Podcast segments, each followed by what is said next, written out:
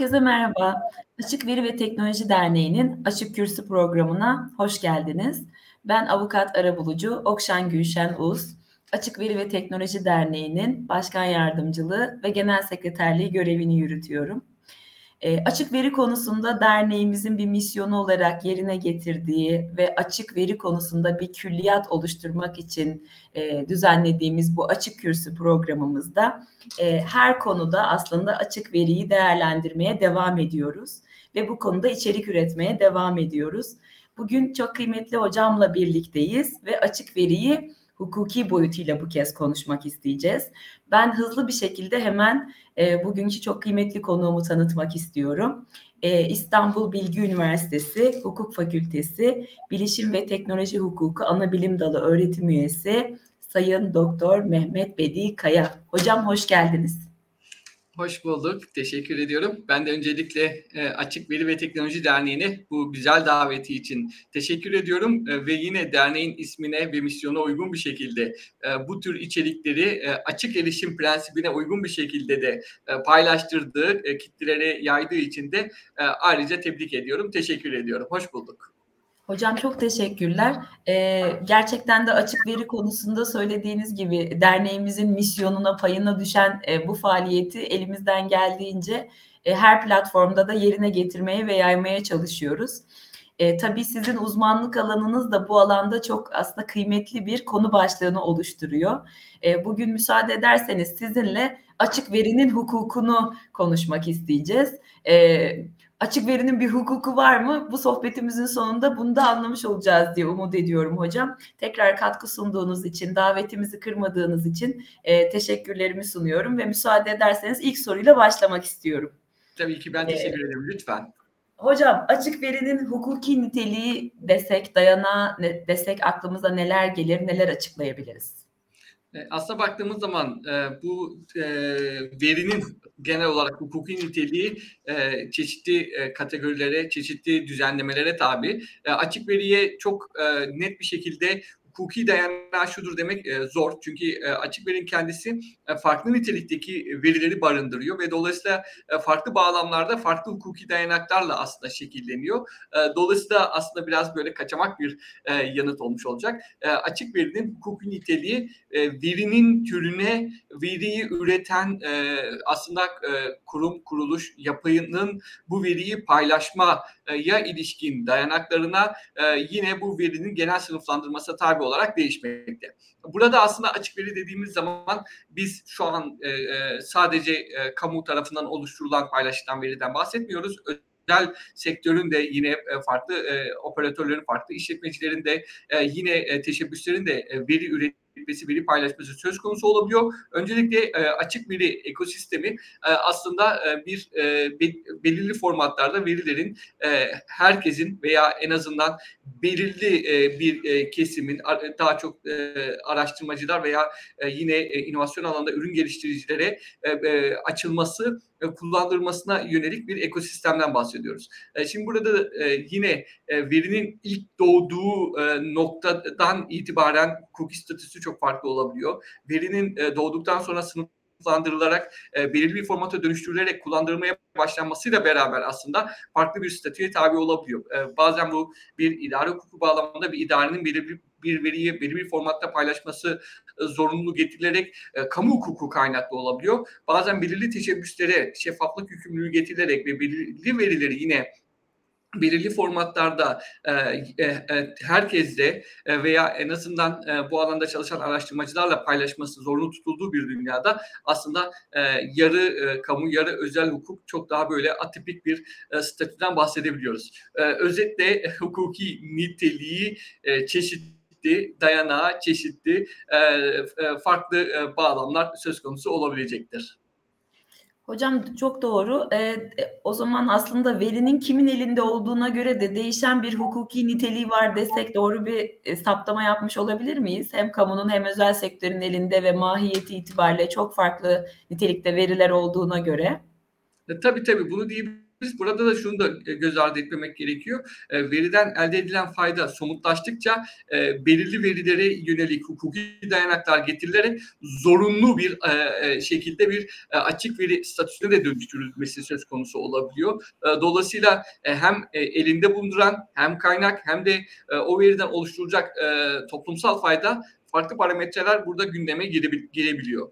Ama günün sonunda açık veri e, e, statüsüne e, ulaştığı bir dünyada da e, daha böyle serbestçe artık işlenebilen, e, serbestçe aktarılabilen, serbestçe sınıflandırılabilen ve başka verilerle korelasyon içerisine sokulabilen bir veriden aslında bahsetmeye başlıyoruz. Dolayısıyla aslında e, çok boyutlu bir bakış açısı incelemek gerektiriyor. Yine e, tabii tekrar olacak. Bu konu sadece bir özel hukukun e, konusu değil veya sadece kamu hukukunun e, konusu değil. E, hakikaten yatay düzlemde birden çok hukuki düzemin e, e, gündeme gelebileceği e, atipik bir e, konuyla karşı karşıyayız. Hocam tam da aslında getirip bıraktığınız nokta beni ikinci soruma taşıdı diyebilirim. Evet atipik bir yapıdan bahsediyoruz. E, verinin de farklı türleri ve farklı nitelikleri var. Şimdi biz açık veri özelinde konuşuyoruz ama e, açık veriyi doğru bir şekilde belirleyebilmek, sınırlarını çizebilmek için de şu soruya da herhalde yanıt vermemiz lazım. Peki hangi veriler açık veri olamaz? Onu belirlersek herhalde belki sorularımızın cevabını daha doğru bulabiliriz. Aslında burada şöyle e, bunu da yanıtlayabiliriz. E, özel bir korumaya e, ihtiyaç duyulan e, ve yine e, farklı e, bir statüde olan ve o e, getirmiş olduğu statünün e, korumaları e, getirmiş beklenen korumaları sebebiyle e, e, farklı şekilde muamele edilmesi gereken verileri bir kenara koyabiliyoruz. Bunu bir somut örnekle vermek gerekirse örneğin kişisel veriler, e, kişisel veriler e, çünkü nihayetinde e, farklı bir hukuki statüye tabi. Bu e, e statü sebebiyle de e, yine e, korunan menfaat burada e, farklı olabiliyor. Dolayısıyla mesela e, belli bir olayda kişisel veriyi e, ayırabiliyoruz. Yine e, e özellikle ticari sırları ifşa etme ihtimali olan e, verileri de aslında yine somut olan özelliklerine göre bir kategorizasyona koyduğumuz zaman e, burada artık bir e, e, e, ticari işletmenin veya teşebbüsün e, üstün bir menfaati o verinin e, gizli kalmasına yönelik e, olduğu bir dünyada yine aslında bir açık veriden bahsedemiyoruz. Benzer bir şey yine kamu açısından da e, e, bu kamu hizmetinin e, e, yürütülmesi sırasında nihayetinde gizli nitelikte çeşitli veriler e, elde edilmekte. E, bunlar sadece yine kişisel veri olarak görmemek gerekiyor. Yine e, farklı parametrelerle, güvenlik parametresiyle veya işte burada kamu hizmetinin e, sekteye uğratmasına yol açılacak nitelikte belli veri türleri olabiliyor. Dolayısıyla biz aslında e, yine bunu e, lafı çok sevmem ama her somut olayın özelliklerine göre neyin açık veri olup olmayacağını e, aslında belirlememiz gerekebiliyor. Bu bazen bir e, özel bir kısıtlama sebebiyle bir haberleşme verisine ilişkin e, aslında bir yasak e, gündeme gelebiliyor veya yine finansal bir e, işleme ilişkin e, özel ticari e, kaygılar sebebiyle bir kısıtlama olabiliyor. Ama en bilineni e, burada e, kişisel verilere yönelik e, olan bir kısıtlamayı yine gündeme getirebiliriz. Evet. Peki hocam açık veri kamu malı mı? Şimdi burada da e, açık e, kamu malının tanımı yani şöyle diyoruz. Herkes kullanabilir mi? E, evet. Burada bu, bu veriyi e, e, bu veriden bir değer üretebilir mi? E, daha da önemlisi bu e, veriden ticari bir değer üretebilir mi? Aslında bizim e, e, ulaşmaya çalıştığımız e, bu tür incelemelerde hukuki değerlendirme açısından önemli olan o. E, şimdi bir veri eğer usulüne uygun bir şekilde ilgili prosedürler e, işletilerek e, ve statüsü açısından da bir herhangi bir e, sıkıntı olmadan tamamen böyle tartışmasız bir şekilde bir açık veri formatına dönüştürülmüşse e, artık o herkesin e, üzerinde istifade e, edebileceği aslında bir public domain haline bir e, amiyane bir tabirle kamu malı haline e, dönüşebiliyor. Zaten işin esprisi de orada. Şimdi niye açık veri e, paylaşılıyor? E, açık veri örnek idari açısından bakalım. E, çeşitli kamu hizmetleri sunuyor. E, ama e, bu kamu hizmetleriyle ilgili veriler oluşturuyor. İdarenin kendi e, personeliyle, kendi kaynaklarıyla bu veriyi anlamlandırması çok zor. Veya bu veriyi anlamlandırabilmek için başka veri setlerine ihtiyaç var. E, daha dinamik bir e, aslında bir yapıya gerek var. Şimdi burada aslında e, bu tür veriler e, açık veri formatına dönüştürülerek e, kendi imkanlarımızla elde edemeyeceğimiz veya daha önce korelasyon kurma ihtimali olmadığımız verilere korelasyon kurmak suretiyle aslında e, belirli hizmetlerin kalitesinin arttırılması mümkün hale gelebiliyor. Dolayısıyla aslında burada bu veriyi ilk üretildiği aşamada o irade tarafından bir tercihte bulunuyor ve bu veriye ilişkin belli haklardan feragat ediliyor. Dolayısıyla açık verinin bu kendine has durumu sebebiyle e, buradan da herkesin e, bir değer üretmesi, kullanması, o veri setlerini kendi bilişim sistemlerinde bu illa bu arada dijital olmasına da gerek yok. İşte hibrit de olabilir, fiziksel de olabilir. Bir değer üretmek için kullanılabilir, aktarılabilir, herhangi bir kısıtlamaya tabi olmayabilir. Bu açıdan baktığımız zaman evet açık veri genel bir ifadeyle kamu malıdır. Kamu malı. Şimdi hocam tabii malumunuz son dönemde özellikle tabii kamunun elinde bulunan veriler e, ve bu verilerin de birer işte açık veri e, haline getirilip getirilmemesi, bununla ilgili kriterlerin belirlenmesi, hatta işte özellikle yerel yönetimlerin e, elinde bulunan verilerin sizin de az önce ifade etmiş olduğunuz gibi genel olarak e, toplumun yararına nasıl kullanılabileceği, hangi kategorilerde verilerin açılabileceği ile ilgili malum çok yoğun çalışmalar var. Çeşitli açık veri platformları da kuruluyor. Dolayısıyla bence bu soruda verdiğiniz yanıt bu anlamda çok kıymetli. Öncelikle burada hakikaten e, bir kamu malı mıdır, değil midir e, tanımını yapabilmek Sonra belki şunu da e, o zaman bu hipotezden üretebilir miyiz? O zaman e, eğer kamunun elinde böyle bir veri varsa açılabilecek bir veri ise ama kamu bunu açmıyorsa bunu verilmeyen bir kamu hizmeti olarak kabul edebilir miyiz hocam? Evet, e, gerçekten de çok güzel bir soru. Teşekkür ediyorum. e, bu e, alanın en aslında e, temel e, e sorusu. Şimdi ilk başta e, niye açık veriye dönüştürülmüyor? Hani açık verinin faydalarını saymakla bitmez. Ama neden bir veri açık veriye dönüştürülmüyor e, sorusuyla ben bunu desteklemek istiyorum e, ve ardından bence daha böyle e, makul bir e, yanıtımız olacak. Şimdi konunun e, aslında üç farklı boyutu olduğu kanaatindeyim. Birinci boyut teknik bir boyut. Bir verinin açık veriye dönüştürülmesi için e, belli e, tekniklerin kullanılması, e, istatistiğin özellikle çeşitli faydaları anı, e, burada anonimleştirme e, teknolojilerinin e, ve e, sınıflandırma ilişkin çeşitli bilişsel e, e, altyapıların kullanılması gerekiyor. Dolayısıyla eğer bu bağlamda e, teknik e, bir bu dönüşüme ilişkin e, bir e, altyapı yapı e, yoksa e, buna ilişkin imkan yoksa buna e, bir de sistemler buna göre dizayn edilmemişse e, aslında bir teknik bir e, engelle karşı karşıya geliyoruz. Şimdi bu teknik engelin ikinci e, bir e, devamında bir yandan da hukuki engeller, özellikle mevzuatlardaki belirsizlikler. Bu da haliyle aslında e, verinin belli bir formata dönüştürülmesini veya paylaşılmasına ilişkin karşımıza bir engel olarak kalıyor. Ama bana göre en önemli engel, üçüncü engel psikolojik engel. Bu da e, verinin e, paylaşılmasına yönelik bir aslında bir tereddüt, işte verinin paylaşılmasının bir e, sorumluluk doğurması, e, e, doğurma riski olacağı korkusu. Bu aslında bunu e, sadece e, e, bu yüzden zaten psikolojik bir engel olarak ben bunu nitelendiriyorum. Şimdi burada tabii yavaş yavaş e, yapının değişmesi gerekiyor. E, e, özellikle Avrupa'da bu dijital dönüşümde gördüğümüz yeni kavramlar var digital by default and only once principle dediğimiz iki tane çok temel ilke var. Avrupa Birliği'nin bilgi toplumu stratejilerinde de görüyoruz.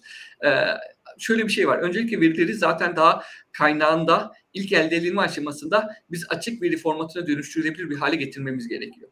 Burada da yine bir kamu hizmeti dizayn edilecekse digital by default yani varsayılan olarak e, e, dijital olarak tasarlanması ve only once principle yani sadece bir kez e, bu dizayn e, tek bir formatta tek bir aslında e, bir düzlemde bunun düzenlenmesi gerekiyor. Şimdi haliyle e, daha tasarım aşamasında e, bu tür ilkeler e, riayet edilmediği bir dünyada karşımıza gerçekten de e, e, e, komplike, e, yapısal olmayan e, ve sınıflandırması gerçekten de zor olan, farklı verilerle iç içe geçmiş ve e, bu bağlamda aslında teknik e, olarak dönüşüm maliyeti çok yüksek veriler geliyor. E, bu da tabii teknik dönüşümü zorlaştırıyor. Teknik dönüşüm beraberinde hukuki sorumluluk alma riski ve bu bağlamda mevzuattaki belirsizlikler sebebiyle bizi aslında bir çıkmaza götürüyor. Şimdi burada e, en azından Türkiye açısından konuşacak olursak e, açık böyle güçlü bir hukuki dayanağımız yok. Hukuki dayanağımız olmadığı için bu veriyi talep etme hakkımız aslında çok kısıtlı.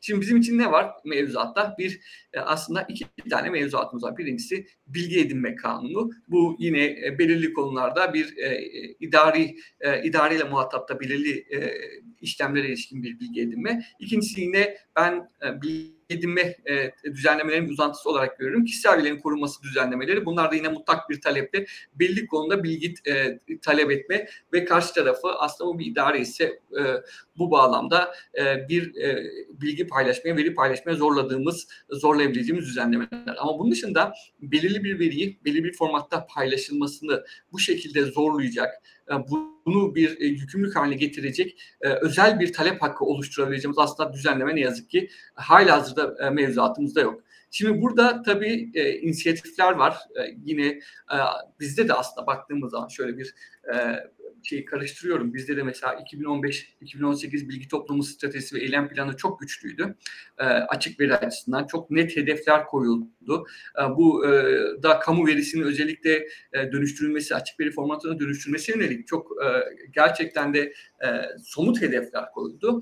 E, ama tabii e, orada pek ilerleme olduğu söylenemez. Şimdi haliyle e, idarelerin şu, hali hazırda e, sunmuş olduğu veriler Bunlar kendi inisiyatifleriyle e, verilen veriler. Bizim için bir somut bir talep. Hani icbar etmeye burada bu veriyi bana şu da veri ver demeye e, mümkün kılacak nitelikte değil. Dolayısıyla biz burada özellikle Avrupa ile ciddi bir şekilde ayrışıyoruz e, ve bu bağlamda gerçekten de norm dayanak e, olmadığı için, normatif dayanak çok zayıf olduğu için e, haliyle de açık veriyi çok böyle cılız bir şekilde, böyle çok istisnai bir şekilde e, görmeye e, e, görüyoruz, e, görmeye devam ediyoruz. Dolayısıyla aslında baktığımız zaman benim bir e, bilişim hukuku öğretim üyeliğinden önce e, bir e, epey bir beş yıllık bir idare hukuku öğretim üyeliğim var. Hani oradan e, gelen e, bir şekilde bir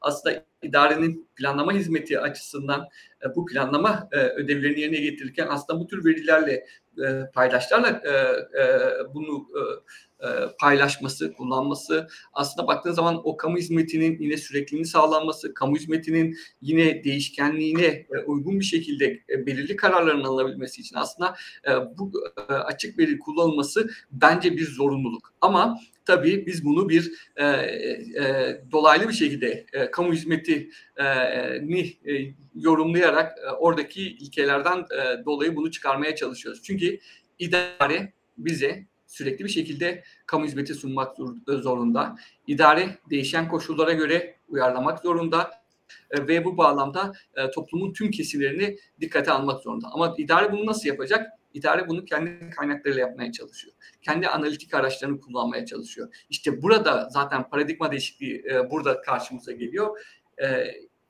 E-idare sen bunu yapamıyorsun. Yapman mümkün değil özel sektörü de dahil et, e, üniversiteleri de dahil et, diğer idareleri de dahil et. Burada aslında e, bir kamusal e, açık veri aslında kamusal tartışmaya imkan sağlıyor. Demokratik ilkeler açısından baktığımız zaman şeffaflığa gerçekten de katkı sunan bir araç. Keza yine toplumsal tartışmalara katkı sunan bir araç.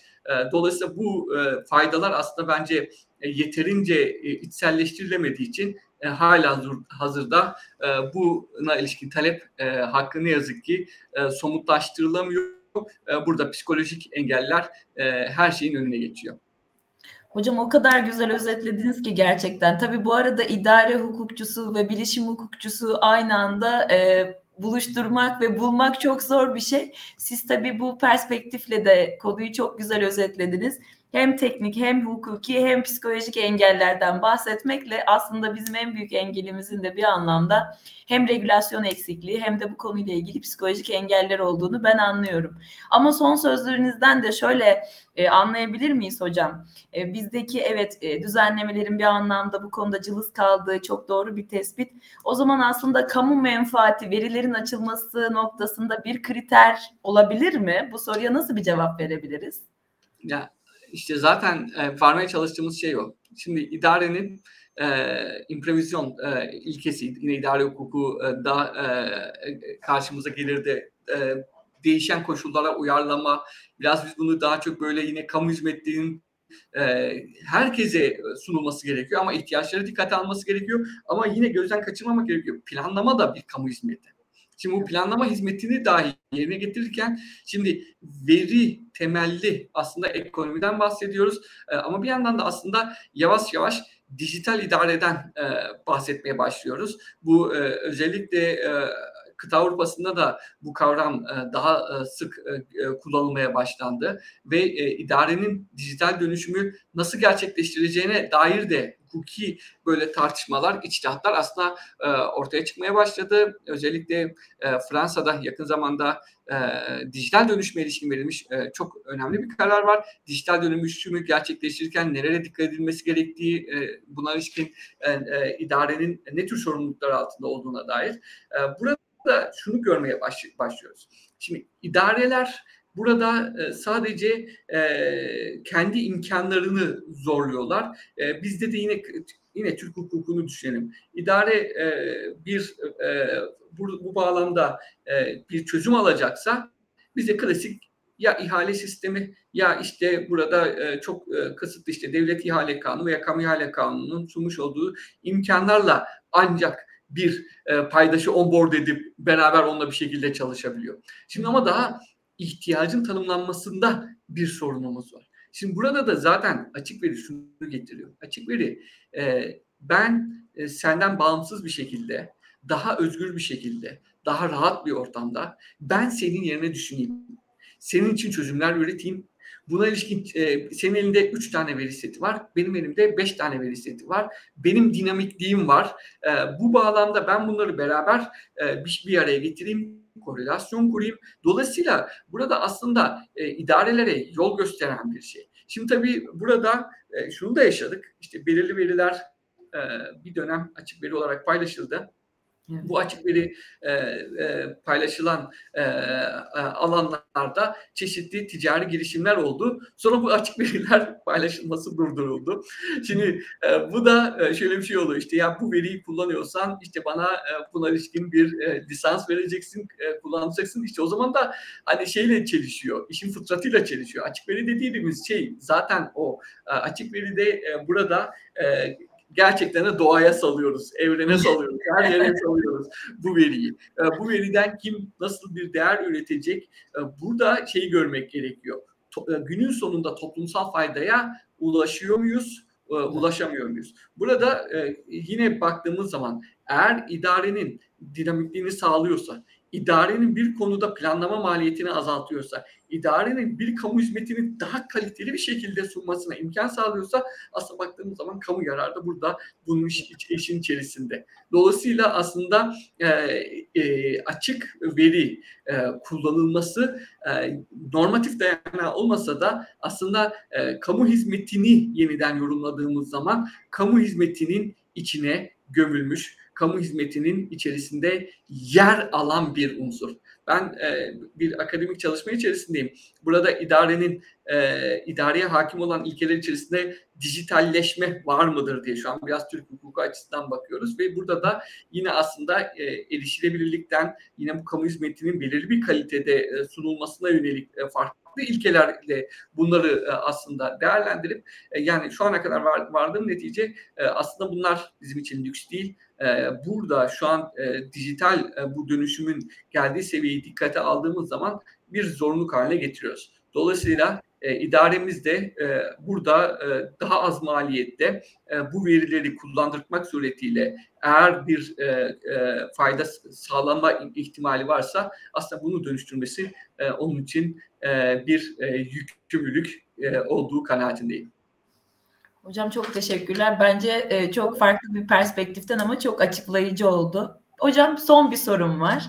E, hem dünyada hem de ülkemizde aslında siz de yer yer e, benim sorularıma verdiğiniz cevaplarda bu konuyla ilgili görüşlerinizi beyan ettiniz ama tabii iki hukukçu oturmuşken burada doğal olarak benim mevzuatla ilgili net bir soru sorma ihtiyacım ortaya çıktı. Şunu e, sormak istiyorum hocam. Hem dünyada hem de ülkemizde açık veriyle ilgili e, mevzuat ya da yasal düzenleme konusunda elimizde ne var ve neye ihtiyaç var? Burada aslında ilk başta politik e, çerçeve bizim için çok çok önemli. Politik çerçeve zaten çizilmiş durumda.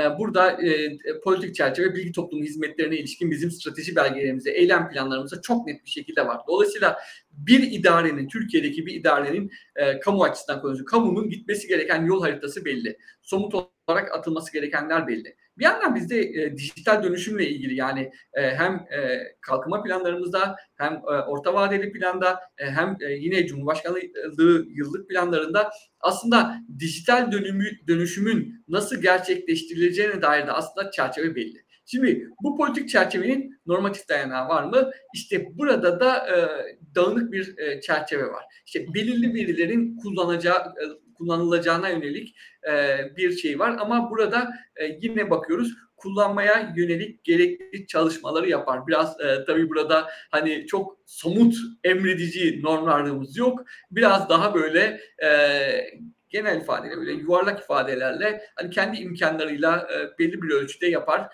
Bunlar biraz aslında dediğim gibi e, lütuf gibi böyle aslında kaleme alınmış durumda. Şimdi e, bu tabii haliyle e, ciddi bir sorun. E, e, ve yine en önemlisi e, şunu da göz e, bulundurmak gerekiyor. Yani Türkiye'deyiz, e, Türkiye'de hukukçularız uygulamanın içerisindeyiz. Yani idareye açık bir talimat, açık bir normatif dayanak olmadığı sürece idare o e, psikolojik e, bariyerleri e, çok rahat bir şekilde e, bir bahane olarak kullanabiliyor ve dolayısıyla yine sorumlu, e, sorumluluk altına girmemek adına bununla ilgili belki sorumluluk doğmayacak ama e, burada şeyden e, bir hareket etmekten imtina edilebiliyor. E, ve yine bizim e, aslında e, buna ilişkin e, ayrı bir düzenleme olmayışı e, az önce bahsettiğim gibi yani e, bera, e, kamunun özel sektörle beraber iş yapabilirliğinde ciddi bir şekilde etkiliyor. Dolayısıyla Türkiye'de açık veriye ilişkin e, çok net bir düzenlemenin yapılması gerekiyor.